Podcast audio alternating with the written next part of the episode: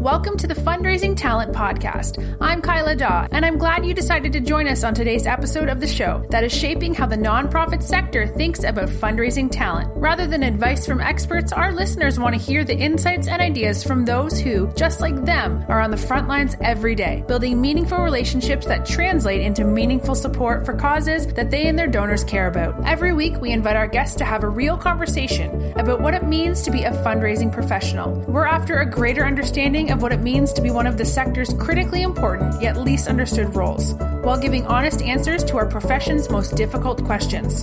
Thank you for joining us in this episode of the Fundraising Talent Podcast. Here's your host, author, fundraiser, and master trainer, Jason Lewis.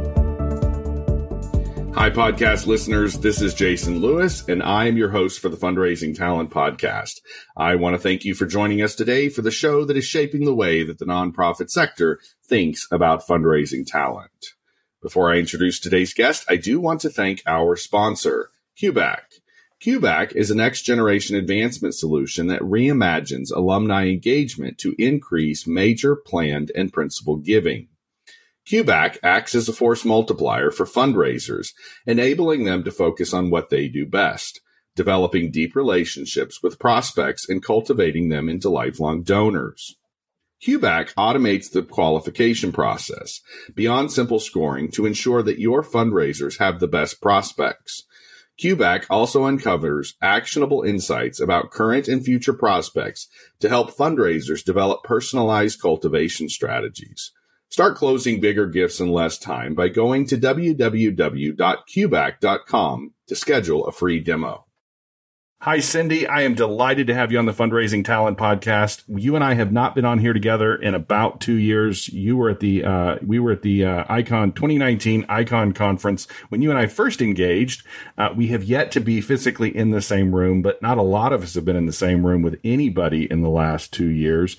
Uh, but I look forward to getting back up to your side of the uh, map uh, eventually, and perhaps you'll come down this way and we'll have coffee or lunch or something uh, but in the meantime, we're going to continue to get to know each other here. Cindy, before we dive into our conversation, which I'm very much looking forward to, how about we just ask you to introduce yourself to our listeners? Absolutely. And I cannot wait for that coffee, Jason. Uh, it's a long time overdue. So, my name is Cindy Wagman. I'm the founder and CEO of The Good Partnership.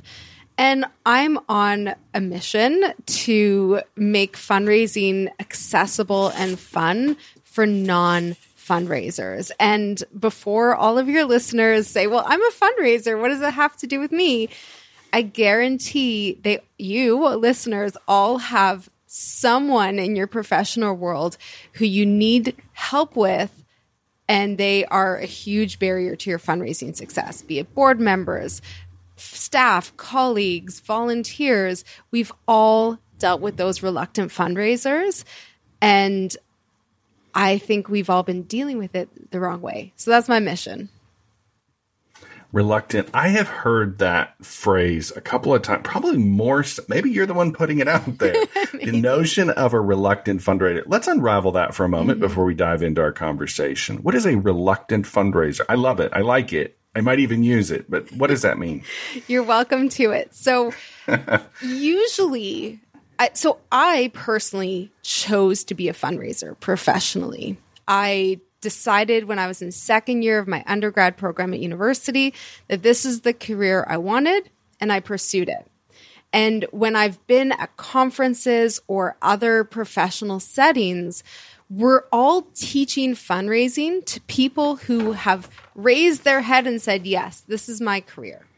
Yeah. And unfortunately, the the reality is most of the people who are shouldered with the responsibility of fundraising in our sector which is predominantly made up of smaller organizations or organizations where there's one maybe two fundraising staff they have to rely on people who have been shouldered with this responsibility and really would rather do anything but that's executive directors, that's board members. Uh, in small organizations, it could be programming staff. You know, these are people who do it well they don't do it that's the bottom line they they think that they should be doing it and they think that they're trying to do it but at the end of the day they're really not getting much done And that's a reluctant fundraiser. I listen, I'm a, um, I'm getting better at listening to language because as a writer, you have to, you know, language is very useful. So you can also call them the anything but yes, fundraiser, right? Exactly. like the board member who's like, yeah, I'll do anything. Give me any work, but fundraising. Right. Yeah. You know, it's yeah. icky and I don't like it. And isn't part of the, Okay, so from my vantage point and yours, isn't part of our challenge in where the fundraising community finds itself right now that in some ways we've, like you and I have a lot of colleagues and a lot of people who've sort of come before us that essentially were anything but fundraisers. They've tried every possible way to basically make the work not look like fundraising, right? I mean, isn't that mm-hmm. kind of our challenge? So definitely we're part of the problem. There's yeah. also like I went and spoke at the at a fundraising uh, college diploma here in Toronto, and yeah. when I asked the students who were studying fundraising what they wanted to do, what jobs they wanted, most of them st- said they wanted to do stewardship. Like yeah. there's all these myths around right. asking, and we, you know, and they've been perpetuated by our professional community by and large and by what yes. we think of as newsworthy or you know the gold standard of fundraising it's perpetuated this i mean i'll i'll borrow from you this sort of um this curtain like pull back the curtain and yes. you know there's all this mystery and secrecy and you know magic that goes into this work and so we create barriers or we also have perpetuated this idea that, you know, the only gifts worth pursuing are the really big ones. Those are the ones that make the news, or we have to have these really expensive galas, or some people say galas.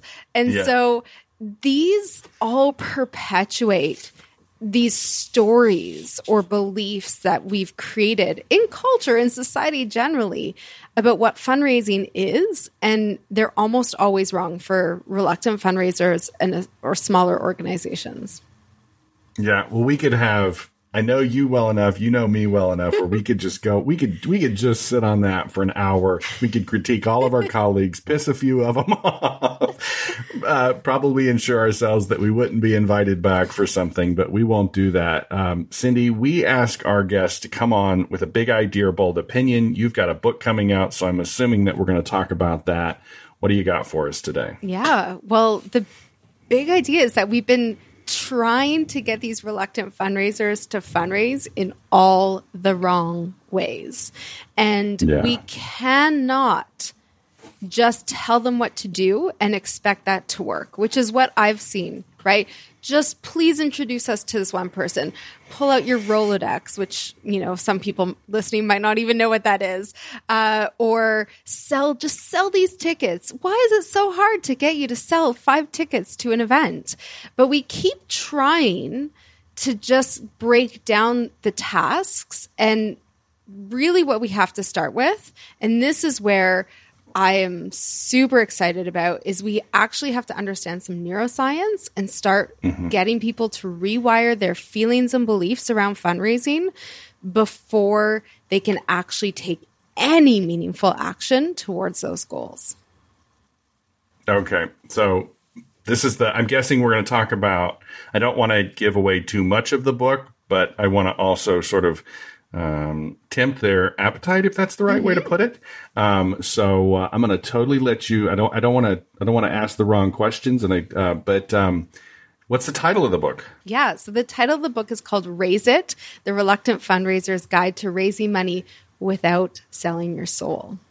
Okay, so you've really gotten to first and foremost, you've really thought about this. Uh, we're not, we're not, we're, you've really gotten to know this reluctant fundraiser first and foremost um, which is kind of where we where we started. Um, so what's the what's the underlying what where are we where are you trying to get to with this book? Let's go all the way to the end. Where are you mm-hmm. ultimately trying? The, where are you trying to get the reader to? Well, I want people to change the way they feel about fundraising. I don't want to walk into another room and introduce myself as a fundraiser and have someone cringe or say, yeah. that might be hard. That must be so hard. I don't know how you do that. But yeah. really, what I want is to unlock funds and opportunities for organizations that are doing really good work in the world to actually be able to grow that work and impact.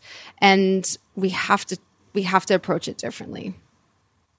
Are we actually turning the are we actually turning the reluctant fundraiser into a more enthusiastic fundraiser or are we because some of what I find myself doing, and maybe it's just my style, uh, some people tell me that I've actually worked them out of fundraising. I mean, is that part of what you're trying to do, or are we? The, the other thing I'm trying, a lot of what I, I find myself doing in some of these conversations is the is the reluctant fundraiser in your mind, Cindy, on this sort of what I would consider be sort of an over professionalized approach and not a immersed sort of field uh, in front of the donor sort of approach? Mm. So maybe. Uh, Maybe definitely. Okay. When you said that, I could picture that that exact experience. I've yeah. I've had board members say, "We need a really polished case for support," or "Just give me the pitch yes. document," or "I need the elevator pitch." And to me, that is one version of that reluctant fundraiser, but that's an excuse. That professionalization is all of these things are excuses, whether it's I need these things or I don't know anyone who could give. I mean, I literally just created a whole list of uh, excuses we have. Um, we should focus on corporations or foundations because they have money, or these people should give to us because they have excess money. Um, but also, there's a whole other side of that, which is um, if we ask too much, we're going to look greedy, or you know, we're still in the pandemic as we're recording this, you know, people have the the world is a hard place right now. We can't ask for money. So there's lots of different ways, but all of the excuses, when someone gives you an excuse as to why they're not fundraising, that's actually a little signal as to what their underlying feelings and beliefs are.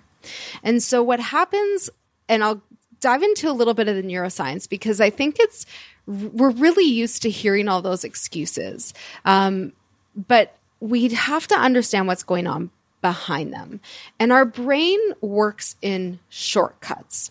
We make yes. tens of thousands of decisions every day, and we're not aware that we're actually making decisions.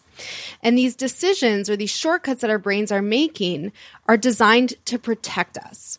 And there's some patterns to the types of ways our brain protects us. And so, for example, um, there's we have something called um, congruence bias, which is basically if we've told ourselves the story that we're not good at fundraising, and that might be that we've seen fundraisers as outgoing or extroverted or salesy, and that doesn't feel like us, then we've told ourselves over and over again that that we can't be good at fundraising because we're not like that. Now you and I know that you don't have to be that way to be a good fundraiser, but it's not enough to just tell someone they're wrong because our brains actually seek and listen to and pay attention to information that reaffirms our beliefs, especially when it comes to our identity. And we actively, our brains actively, we're not aware this is happening, but they actively ignore information that doesn't fit with our self identity. And I've had organizations where people will say, We're not good at fundraising, we're so bad. And objectively, I'll look at the exact same, same information and I'll say, Actually, you're doing really well. So our brain distorts information to keep us safe and protected. I mean, there are so many examples of this. Status quo bias is another one I see a lot, especially mm-hmm. at the mm-hmm. board table. Mm-hmm. And so mm-hmm. our brains prefer things to say this to stay the same even when the cost to change is small and the importance is high. So I'm going to repeat that because I think it's really important because sometimes yep. we say, well, can't you see the upside? Like, isn't this so important that we need to do things differently? We don't like change. So even when the cost to change is small, so sending an email asking people for money or, you know, reaching out to a friend uh, just to ask for a conversation, a little act that is change can be very small and the importance could be really significant. So we might objectively be able to see that that person is a really great prospect. And in fact, they'd love to give to our organization, but the changing the way we act and behave is so hard that we just don't do it. And there are like tons of examples of how our brains are keeping us safe, protecting us, even, and just, I mean, quite frankly, being a little bit lazy, right? Our brains are just designed to be able to make decisions quickly and we get into routines and habits. And so we're not aware that this is happening over and over again. And it just becomes our, like I call it autopilot. And we need to change the autopilot for people if we want to see how they change their fundraising behaviors. Okay, so let's sit on that for a moment. The every so I've been the, the book project I've been recently been working on. Every time I um, I've I've been working with um, I've been reading through uh, John Jost is a professor at NYU and he talks about what's called systems justification theory. Systems justification theory, oftentimes when it's being written about, is written about the, these two notions of systems justification theory and status quo bias generally sort of are arguing the same sort of thing. But where the where the where the systems justification theory sort of goes a little deeper, Cindy, is that it's basically making the argument that the status quo bias has a far greater impact on those who are the most negatively affected by the system. So it's it's sort of taking the status quo bias a little further. Mm-hmm. What is what is it in your mind about this status quo bias, or in in my case, in what in what Jost is talking about, systems justification. What is it about fundraisers that we sort of those of us who are the least likely to the, those those of us who are the least likely to benefit from questioning the system, from questioning the status quo, sort of causes us to just tolerate it. That's basically what these two arguments are sort of making. What is that about us? Well, I would argue that that's experience. So I think that we've seen over and over again that the people who are most marginalized and oppressed by the systems have the least power and the most consequence when they do challenge them. And so, again, these um, biases, these shortcuts our brain have, have has made, they're developed over repetition.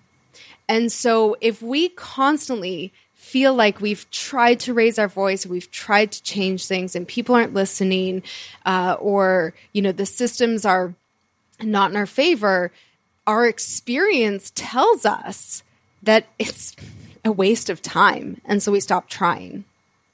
So, so just like picking up the telephone call and knowing seven out of ten of your phone calls are not going to schedule a meeting is the same. What what you're getting at is is the idea that that knowing that seven out of ten are not going to necessarily work. Sometimes eight out of ten. It's that same notion that trying to pull the gala or the golf tournament off the schedule is not going to work either. And so we just keep leaning into that, hoping that something miraculous is going to happen at that golf tournament mm-hmm. that never happens. Is that, is yeah. that basically what we're talking about? Totally. Because the status quo in fundraising is the gala and the golf tournament. And there's, if there's anything that I'm guessing your clients and my clients are all sort of hearing from us. There's nothing wrong with these tools fundamentally, but it's sometimes you got to put them down. Mm-hmm. And and I've been at the board table trying to argue that we should get rid of the gala, right. and because I haven't been in a position of power. I haven't been able to influence. Well, there's lots of reasons probably why I wasn't able to influence it, but you know, there's lots of reasons why um, everyone around me says, no, no, no, no, no. And part of that also is comfort, right? There is comfort in the known. We we've all heard the the saying, "The devil you know is better than the devil you don't know." Um, yes. And that's very true. We are creatures of habit. Like going back to the way all those decisions we make every day, and there's like we're aware of about 35,000 decisions every day. Yeah. Now, there's about 90% of decisions we make every day that are we're not aware of. So there's probably hundreds of thousands of decisions we make every day. And so we can't spend energy trying to change all the things all the time. It's exhausting. Mm-hmm. It, our brains work harder. And so there is a lot of comfort and it's easier just to go with the status quo. But that's truly just one example of the kind of bias that we that we make, right? Change is hard. One of the reasons cha- change is hard is status quo bias. But if you layer that on top of some of the other biases, like the congruence bias or even negativity bias. So, probably what someone, when you say we need to stop the golf tournament, A, change is hard. B, maybe one of your board members went to another golf tournament or, or, saw another organization or they're on the board of another organization where they stopped their golf tournament and they lost all this money and you know they couldn't figure out how to ge- generate that again and so we look for information our brains overemphasize negative things and we underemphasize yeah. positive ones and literally there are hundreds of these types of patterns of mental shortcuts that we're making and they all work together or one at a time, but they all show up differently for people. Um, and they're layered there. And one of the reasons why it's, it can be challenging to work with, for example, a board, they're all coming with their own biases.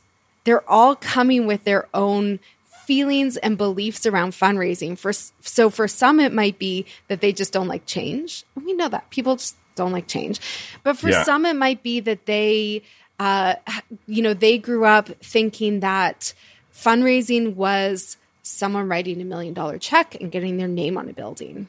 And so when you ask them, Oh, do you know anyone who can give?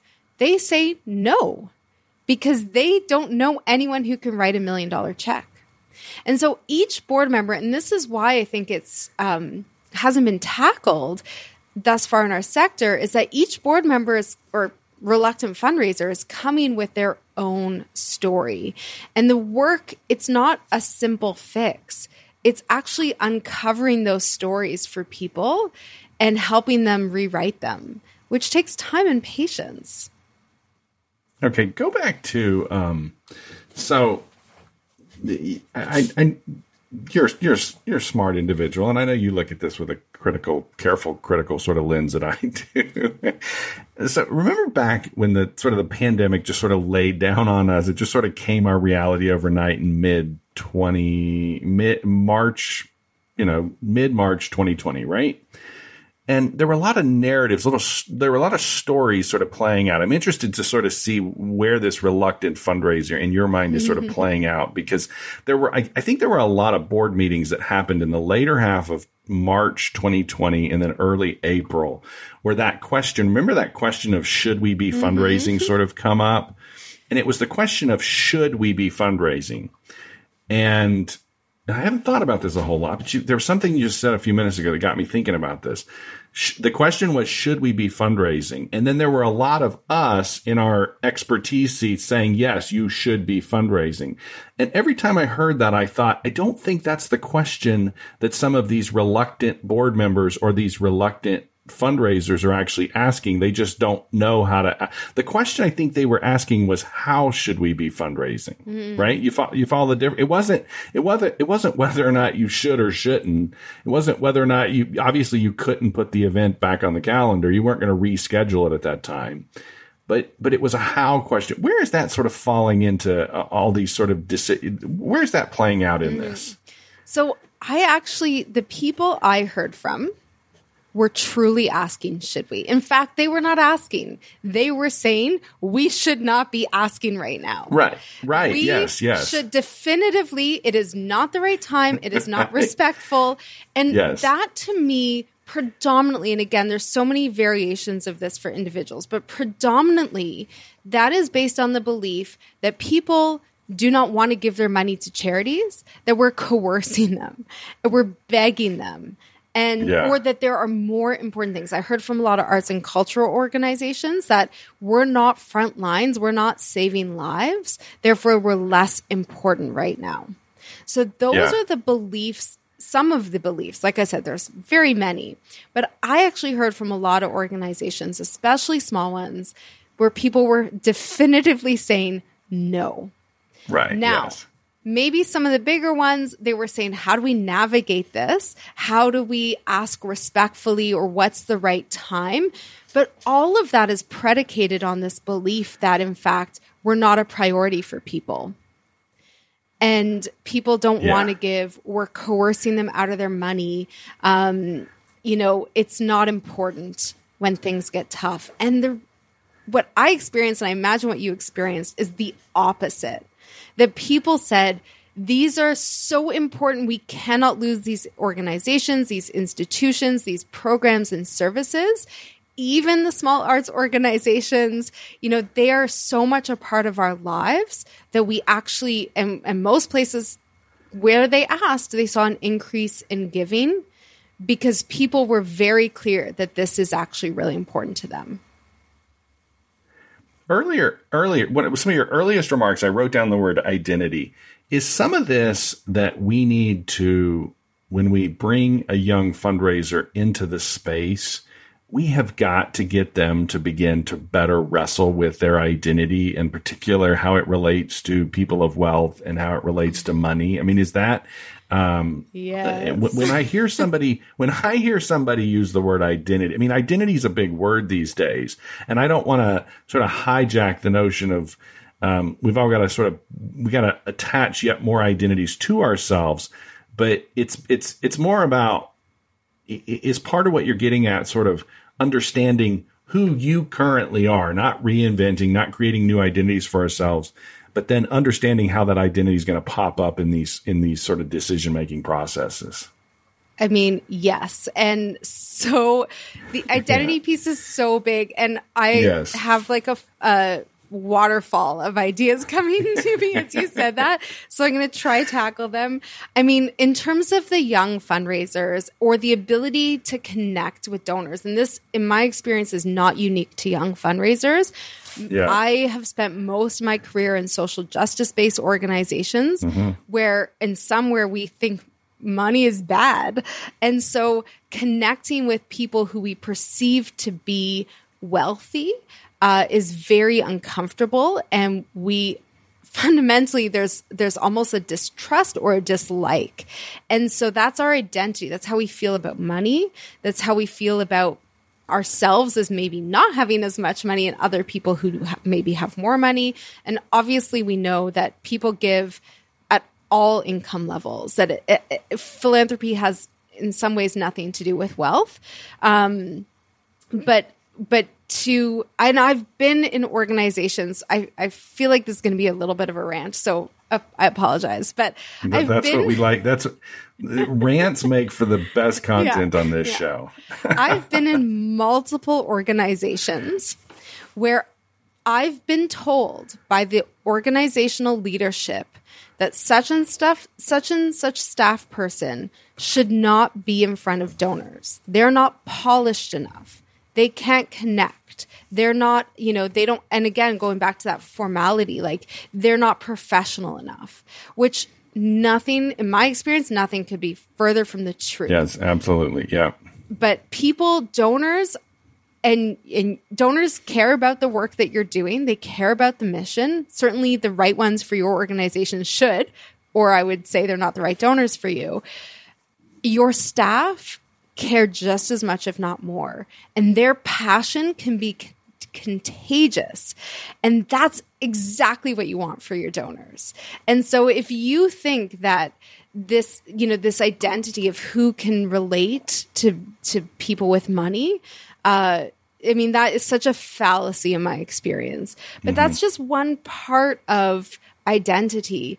I mean there's there's pieces around um you know i've heard i can't tell you how many people i've heard say well fundraising is just like sales sure but we don't like salespeople in society so that's yeah, we don't like right. Ex- that's exactly right. I've I've heard that so many times. I've bantered it over and over with other people on the podcast. But I'm like, do you, you you're hinging on you're hinging it on yet something else that we all have issues Yeah. with, right? Whether we're on the receiving or sell, you know, r- regardless of which side of the exchange you're on, you, we don't like it. we don't like it. And so when we have this identity of doing something that other people don't like or it's skill Yes. set that most people are deeply uncomfortable with, well, Yes. as an as as a fundraiser, you know, my identity is a little bit like, Ugh. but then for non-fundraisers or reluctant fundraisers, well, they're looking at you and being like, I don't, I don't want to be friends with that person, or I don't want to interact with them because they're salesy. That's Yes. sleazy and yucky, and I'm not like that. Therefore, I can't fundraise. Right? Yes. What what happens when? So uh, my guess is is that we're m- most of our guests that are listening, most of our audience that's listening today, is probably less inclined to. I'm just making a, an assumption here; it could be completely wrong, but I'm I'm guessing that we have equally as many people listening today that are are not themselves a reluctant fundraiser, but they are working for a reluctant fundraiser mm-hmm. and and part of what and you know the, the recent conversation or the steady conversation for the last several months has been this notion of the sort of this great resignation and and and what concerns me about that whole notion about resigning post and perhaps therefore having to go look for another post is that in some cases we're just signing on with yet another reluctant fundraiser. We, you know, the the it's it's the grass on the grass is greener on the other side sort of thing. But you're still working for a boss who really doesn't want to have anything to do with this. Um, do you want a young fundraiser or even a talented, you know, 10, 10, 20 year veteran to going and working for an ED who's never sort of gotten beyond their reluctancy when it comes to this stuff? if if they're up for it, I'd love for them to work on changing that. Mostly Uh-huh. because I know that some of the organizations that are doing the most important work are run by reluctant fundraisers. Okay. And so if you have the patience and if you're willing to try this method, because it's not again like the old way of trying to convince your ED or board to to get on board with fundraising, it doesn't work. And it's draining and soul sucking. But if you can take a step back and say, okay, wait, how do I pay attention to the cues that this my boss is telling me? Like, what are they saying that gives me an indication around what their feelings and beliefs are around fundraising? So maybe it's that um, they feel like they can't be themselves around donors. And so I would craft a strategy to prove them wrong. But each executive director, each board member is going to be a little unique in their in their um, approach or in their hesitancy, and so you do have to pay attention and you do have to listen and look for those cues around what is this person saying or how are they behaving, and then what can I do and change that kind of the the neural pathways that we create through habits require habit, habits to change. So it requires mm-hmm. repetition. And so, mm-hmm. for example, going back to the the one I just gave, if the board member, if the executive director thinks, "Well, I can't connect to these people. I have nothing in common with them," or something like that, you need to work on disproving that over and over again. And so to me, that's doing a lot of listening with donors. And so maybe train that executive director, ha- have them go on a meeting with you with the sole purpose of getting to know a donor or even a prospective donor. Or a sometimes it means just like a donor who gives you $25 a month, someone who uh, like start to break away some of those bigger barriers and find those small steps that you can do to start to rewire their beliefs because you cannot just tell someone something they will not believe it you have to show them repetitively and they will start to change the way they think about it. In fact the neural networks uh, or pathways in their brain will be rewired. They will new ones will be created and the old ones will eventually fade away Okay, this is kind of a this is kind of a bunny trail, but I I, I want to sit on this. That you and I might have an emerging theory between the two of us, because uh, you really caught my attention there. My impulse would be to not send a fundraiser to go work for a reluctant fundraiser, but your your first comment there, the idea that some of the organizations that are the most necessary and I and I think I really agree with you that there's sort of an inverse relationship between the re, the likelihood that you're working for a reluctant fundraiser CEO and the likelihood that you're working for an organization that really matters. Why is that? So, oh my goodness. Help me understand yeah. because I think you're exactly right. I think you're talking about a CEO that is probably hell of determined to probably drill into an issue and change the world in a very meaningful way, who's probably willing to go extremely systematic in the way that maybe you and I are thinking on the fundraising side, on the actual mission side. Yes. And I and I tend to want to be the very mission centered sort of fundraiser. Yeah. Um, wow, you've got me a little stirred up there. awesome. I mean, this is this is it, right? And this is why I have such a problem with our sectors because we give up. We're like, oh, and we know it's frustrating. It's hard. I've been that fundraiser yeah. working in that environment. But at the same time, we know that those small organizations that are doing the important work very often, and I'm going to rant a little bit here too, but I know you love it. Um, very often, those are program people or founders who work their way up within the organization or they're subject matter experts, and they've never been given the tools to lead their organization and certainly never to fundraise effectively. Whereas at some of the bigger institutions, the more status quo, often the organizations we picture when we think of nonprofits, you know, the hospitals, colleges, universities, uh, all those organizations, they actually recruit people who have those skill sets. And yes. so they come to the table with a very different understanding and approach. They are career executive directors or CEOs, whereas in my experience with smaller organizations, social justice based organizations, they are recruited because they know the work. And we've never taken the time to really effectively train them in fundraising, which starts with rewiring our brains to be more uh, successful with fundraising. And so it's sort of this uh, self fulfilling prophecy that happens, or yeah. it sort of self perpetuates. And then, yeah. of course, we know that they have a hard time keeping fundraising staff. And so, and I, I get it. Like, I have been there and very much wanted to leave. Um, and so, yeah, it, it becomes uh, it, it, just repeats itself over and over again. And I've seen smaller organizations, they'll hire a fundraising person for six months on contract. Yeah. They're not, quote unquote, raising enough money. They let them go. And because it was such a bad experience and reinforced all their existing beliefs how yeah. bad fundraising is, then they wait 18 months before they hire again.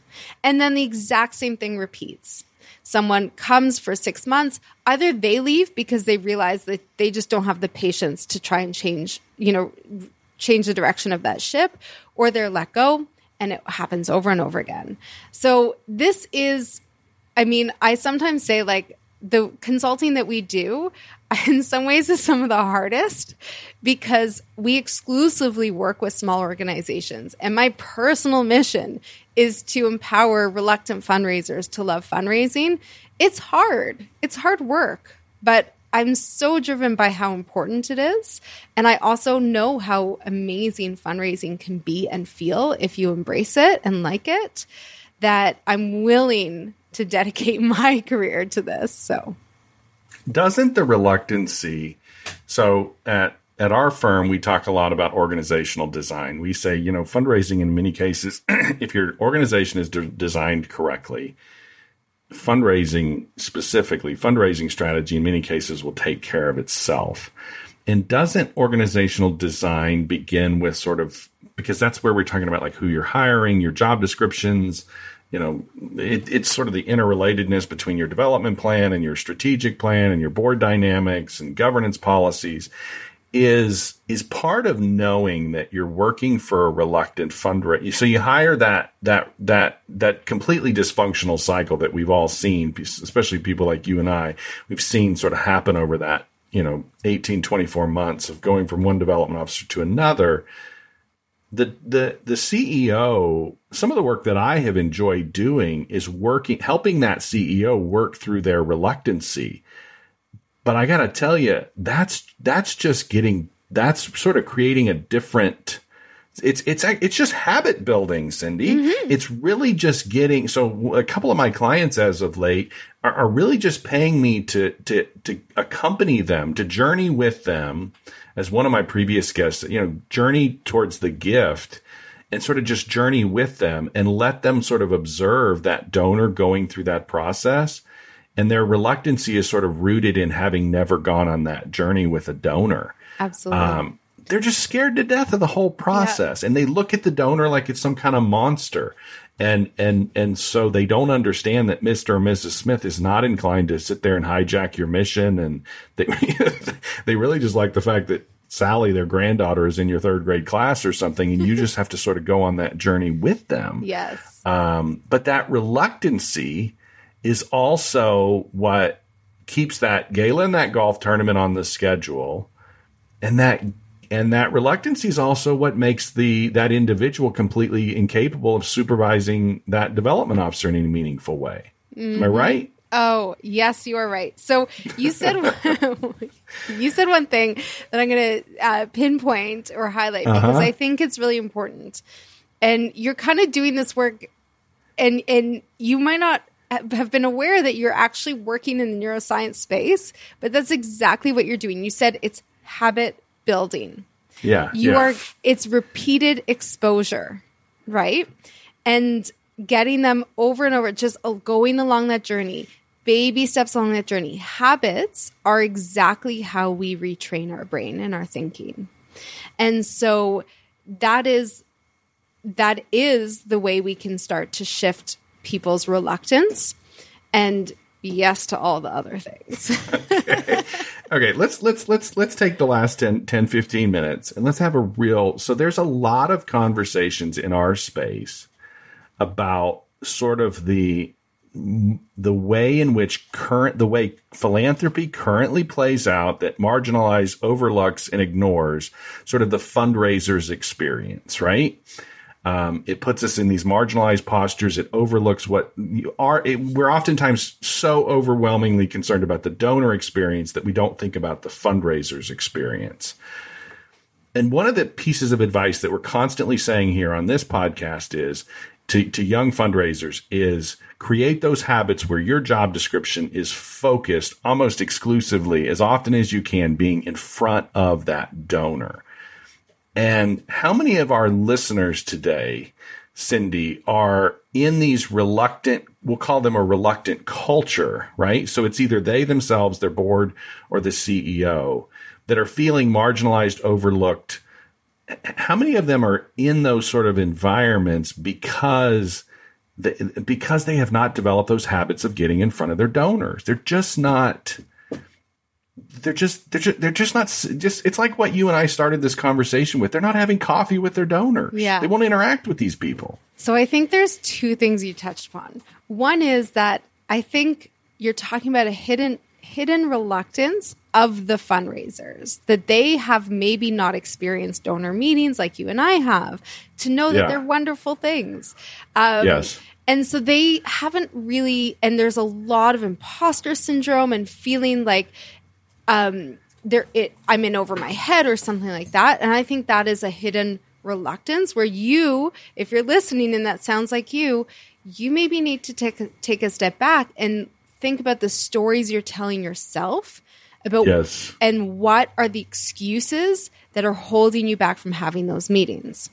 But the yeah. other thing I want to speak to is marginalization within your organization because I've definitely experienced that where you do not have I'm going to call them friends or peers in your organization. And fundraising is this siloed function. And so that's another type of marginalization that happens because, again, all these people around you have all these reluctance beliefs around fundraising. They're like, oh, you know, just, I don't want to do this. So you go off over there and do this and just don't come bother me about it. And I've seen that over and over again.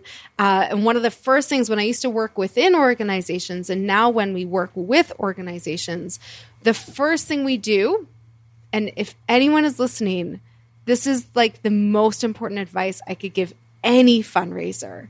When you start a job, or if you've been there for a while and you're just hearing this for the first time now, your first 90 days should be focused on connecting with your donors and your staff because you need to build those relationships. Your staff need to understand what you do, and your do- you need to understand what your donors do. You need to understand what your staff does. Like these connections are actually, to me, the foundation of good fundraising, and helps you break down those silos and reluctance of others so that they can start to be, you know, we can call it cultural philanthropy or what have you, but they can start to support you and you can support them in a much more meaningful and deep way, which I think is absolutely critical to your fundraising success, your job satisfaction, and your longevity at an organization. So, doesn't that doesn't doesn't what you just said sort of loop us back to where we exactly started? A lot of the reluctancy that sort of simmers within the entire culture because not only because you just acknowledge the fact that it's it's it's not just the fundraiser, the board, the CEO, but it's also everybody else who's employed with the organization. If if you think about some of the the conversations that have sort of simmered within our our fundraising community for the last year, especially, there's this there's this fear, there's this underlying fear of the donor. And I'm like, okay, but if you're working in an organization that's completely reluctant to even get in front of that donor, you can't project all of this.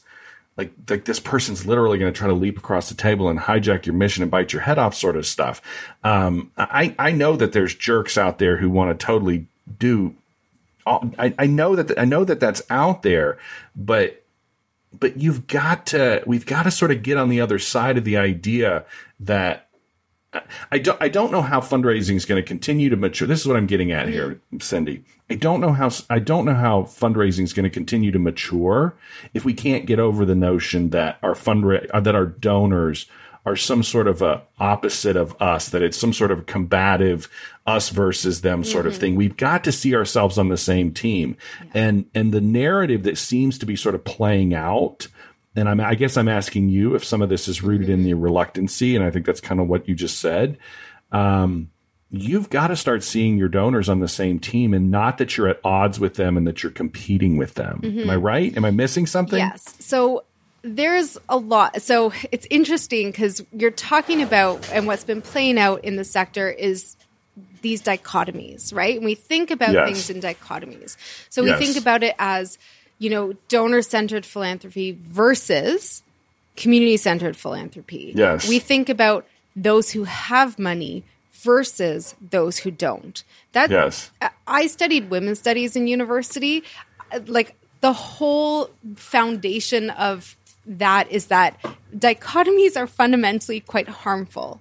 And we can't think of them, we can't see the world in this way. It's much more complex. So you asked, you know, we need to see ourselves on the same team. 100%. I call it mission centered fundraising. What uh-huh. are the uh-huh. commonalities? But we also, and this is where I think um, I can I can um, appreciate the um, the hesitations or um, critiques of what you know we'll call donor centered fundraising um, yeah. is that sometimes there's a lot of pressure for organizations to c- pursue gifts or to go along with funders when they're not the right fit. This idea of selling your soul comes up over and over again. It's right, in the right. title of the book. And yeah. I think those are all that ideas perpetuated again by some of the myths we have around fundraising that we're begging that we should be so grateful for any money that comes our way and be willing to say yes at whatever cost i think you would agree that that is a harmful belief very much so yeah. and absolutely we should not. And so part of it is we have to rethink and rewire our thoughts around money in and of itself is not inherently good or bad. But we have to understand and make courageous decisions on when to walk away from money when it doesn't serve our mission. But I 100% guarantee all of our listeners, and I know you would agree with this, that there are people out there who are on the same page, who want to support your mission, and who care about the work. Start with those people, and the money will come after. Um, and when it's not right, walk away. Is there is the so so here's a guy who's perfectly uh, perfectly perfectly aware of like I'm a guy who you know straight white guy from the US I've been I was birthed and and and nurtured into dichotomies right? I'm the perfect example of somebody who basically lived their entire first you know four decades of my life basically only being able to see the world through these dichotomies right? Us versus them. It's just the way that i was taught to see the world. Is how do you as we wrap up how do, how do we sort of know and understand that this reluctant is the, is the reluctancy fueling our reliance and our hinging on seeing all these dichotomies? Is that is there is there something in there that sort of just drives it? Well, to me, the dichotomies is another one of those shortcuts our brain makes to make yeah, okay, seeing the right. world and experiencing the world easier and faster and less yeah. mental effort. And so, and we do this, we generalize, you know, we, we, there's so many examples of how these dichotomies um, just make the world simpler. It's not you. We're all taught this. Even yeah, how yeah. our sector is playing out this conversation, it is the, you know, one versus the other. And fundamentally, I disagree with that principle. Um, but it is a way that our brain makes shortcuts to make things more simple and easier to understand, easier to make decisions, etc. Does that make sense? It makes perfect. So I've got this very good friend. I'm, I'm, sure you're connected with Jennifer Harris on the on the West Coast. So Jennifer and I are, we, uh, when it comes to simple dichotomies, she, she, and I are so many so many opposites. Um, it's not even funny, but yet she's the one who, when we're in conversation, she's constantly sort of saying, "I don't think in dichotomies," and so it started. It's sort of constantly sort of getting hammered in my head because my impulse is to sort of just like you're talking about those habits have been sort of formed into my head to constantly rely on them. But but but as you think about just our practice as fundraisers we've we love dichotomies. We love having these very sort of categorical sort of categories that we can sort of plug people in because it sort of oh it it, it very simple it simplifies our work. Um but at the same time, it's I, I think we're in the midst of a, a, very messy and unpredictable world. Is is the frame, phrase I use in my new book. Um, goodness gracious, I don't think the dichotomies are going to work anymore, and I don't think it's going to help our, the most reluctant of us of mm-hmm. us all. Right? mm-hmm. I mean, I truly studied this in my undergrad when I was in women's studies. We studied feminism, which is all about yes. breaking down those the dichotomy. And then for my MBA, I took it in a program uh, that was founded on this idea of integrative thinking, which is basically that there's we see these two solutions, but the best solution is a combination or hybrid of those, and it's finding the best of both and building a new model. And I uh, absolutely think that's where we need to go as a sector. Uh, so we got to give some applause. I'm, I'm, thinking that's Martin's program yeah. at uh, at Toronto. Yeah, yeah, I'm yeah. I read. You know that. uh, so, so uh, uh, Roger Martin Roger wrote a Martin, book that I. If you're listening, yes, I'm you, um, my friend. Uh, when more is not better, overcoming America's obsession with mm-hmm. economic efficiency. Yes, um, is, is one of his but there's there's also to, to, there's there's also a that with the the book about integrative thinking there's a there's a woman in the design thinking world that I think he's done work with who is she Jen Jennifer Riel Yes, I love yes. Jen. So I also had yeah. the pleasure of working with them. I worked at the school as well, uh, and they're brilliant. Uh, Jen is now, I think, at IDEO and doing yes, really IDEO, cool yes. work. Um, yeah. I hi- actually that reminds me because I want to get her on my podcast. Um, but yes, these and again, it's not it. it we are all hardwired to look and see the world in this way. It's not, we're not blaming anyone, but I think Yeah. if we want to do better, we have to make the deliberate effort to start to break down those dichotomies and and find that new path forward that is um, going to serve all of us better. I like it when I have my Canadian friends on the podcast. There's something uh, I've said this before. I, I really enjoy my uh, conversations with you all. I think it's uh, helping me keep my my Americanness in check, my my masculine, uh, all that all that stuff that was born and bred into me. And I appreciate your graciousness, Cindy. Cindy, uh, the, way I like to wrap up these conversations when I'm talking to consultants and certainly talking to an author, I want to I want to remind everyone about your new book. I want you to tell people how we can find it. Um, but the other thing is, is my guess is there's somebody out there who's listened to our conversation today and they're inclined to reach out to you. Um, so after you after you point us towards the book and where they can get it, um, also tell us who you want to hear from because I bet there's somebody who's going to reach out to you tomorrow and start a conversation with you. I want to I want you to tell us who you want that to be. Absolutely. So I'll start with the book, raiseitbook.com.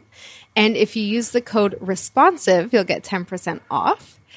And I, if any of this resonated with you, please do reach out. I mean, I am, as I mentioned a few times, we work with small nonprofits. Um, and so I love hearing from small nonprofits. I love teaching this and training. My goal is to get in front of as many reluctant fundraisers as possible. So if you're a reluctant fundraiser or if you want help working with reluctant fundraisers, you can find me at thegoodpartnership.com or that's the good partnership is usually our social media handles on most platforms and i would love to help you or the people around you learn to love fundraising Cindy, it has certainly been a pleasure to our listeners. Uh, just look down in the show notes and you uh, can find a link to order Cindy's book and you can use the, res- the code responsive to get uh, 10% off of the new book. Uh, Cindy, it's always a pleasure. You're always welcome back. I do look forward to that cup of coffee. thank you Have you read the book that nonprofit leaders and fundraising professionals alike are calling a must read? In this pocket manifesto for today's fundraising professional, Jason deconstructs why many of us find ourselves working for organizations where we cannot accomplish our goals. These same organizations are notorious for rapid turnover and high donor attrition. To avoid this all too familiar path, Jason offers direction from those who want to be recognized and admired for their work. The war for fundraising talent challenges our ingrained beliefs and assumptions about how effective fundraising really works, and it questions the prevailing wisdom hiring decisions and donor behavior. Published by Gatekeepers Press, The War for Fundraising Talent is now available on Amazon and other major retailers. We want to thank you for listening to today's episode of the Fundraising Talent Podcast. We hope you enjoyed today's show and hope you will come back for next week's interview, where we will discuss with those on the front line who are defining what it means to be a fundraising professional. If you'd like to be a guest on the Fundraising Talent Podcast, visit our Facebook page or email Jason at jason at lewisfundraising.com. In your email, be sure to tell us about where you work and why you believe you would be a great addition to the upcoming lineup. Thank you again for joining us today, and we look forward to you being a part of the continuing conversation as we shape how the nonprofit sector thinks about fundraising talent.